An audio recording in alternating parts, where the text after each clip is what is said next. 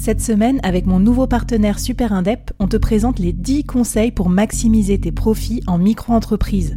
Des conseils pour maximiser tes gains, mais surtout éviter les boulettes administratives. Autant te dire que ça m'aurait plu d'avoir quelqu'un qui me donne ces conseils-là quand je me suis lancée.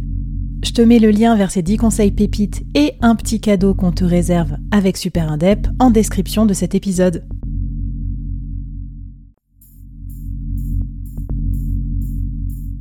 Quoi ressemblerait ton business si tu pouvais être épaulé par les meilleurs experts? Avoir un board de rêve disponible 24 heures sur 24 pour t'aider, répondre à tes questions? Je suis Flavie Prévost et ce board, je l'ai créé pour toi dans ce podcast. Tu es dirigeant, entrepreneur, freelance ou tu vas bientôt te lancer? Ne reste pas tout seul dans ton coin. Inspire-toi des conseils des meilleurs chaque jour par ici, à mon micro. Et si tu l'oses, on te mettra au défi parce que nous, ce qu'on aime bien, c'est te faire progresser vite et bien. Alors bienvenue à toi, bienvenue dans ton board et bon épisode.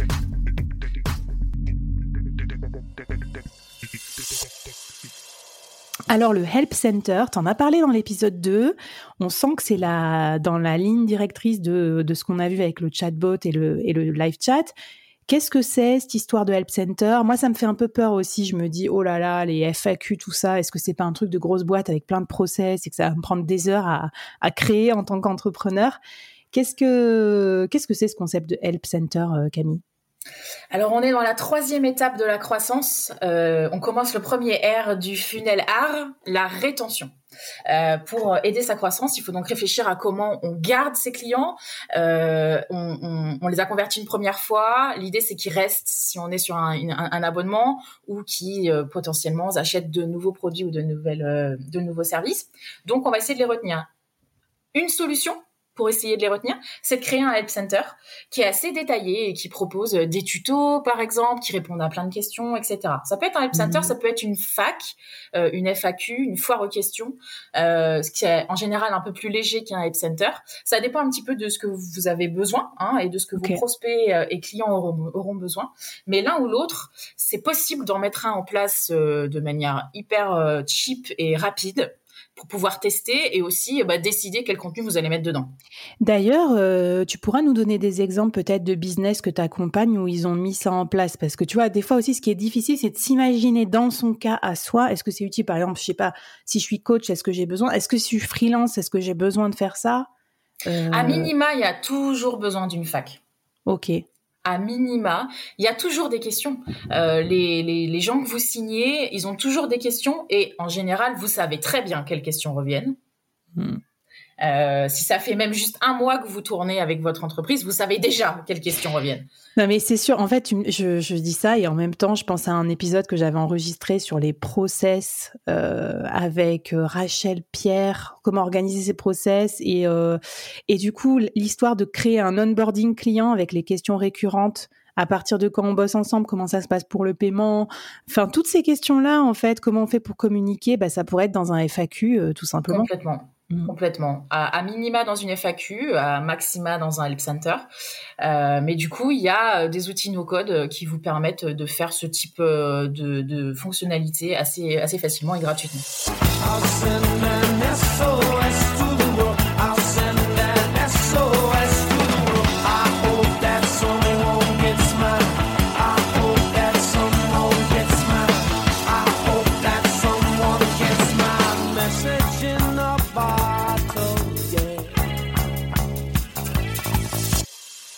Eh ben vas-y. Alors qu'est-ce qu'on met dans notre Help Center? Quel outil on utilise? Qu'est-ce que qu'est-ce que tu nous conseilles? Alors je vous conseille euh, un outil, deux outils. Le premier c'est Notion. Mmh. Alors, vous en avez peut-être déjà parlé dans des épisodes précédents, euh, je suppose, sur le board. Notion, c'est un outil qui va vous permettre de créer un espace collaboratif où des, plusieurs personnes vont pouvoir travailler ensemble, créer du contenu, etc.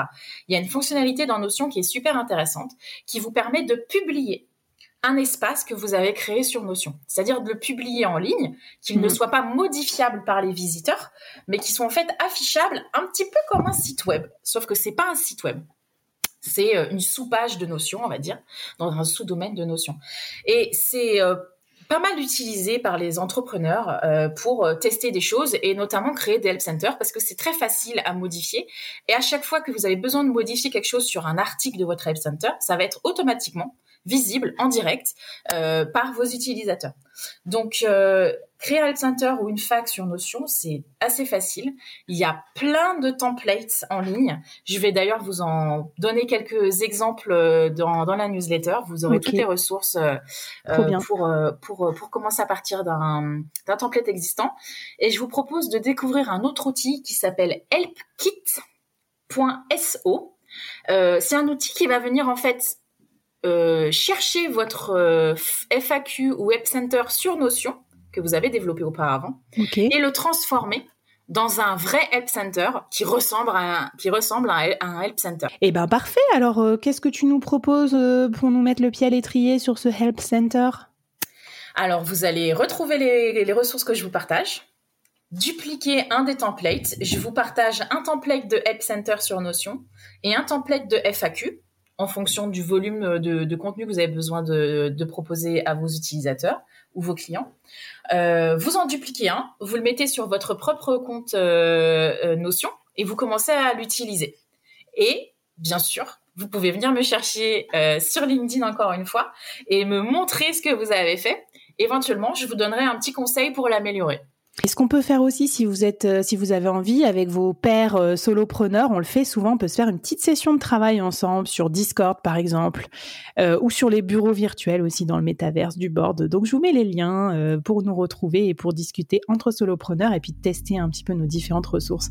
Eh ben, merci Camille. Ce que je te propose, c'est qu'on passe à l'avant-dernier épisode où bah, tu vas nous partager encore une méthode, une étape supplémentaire dans, dans le cycle, comment dire, de croissance quoi, de growth, qui va être justement comment obtenir, euh, récolter des, avis clients.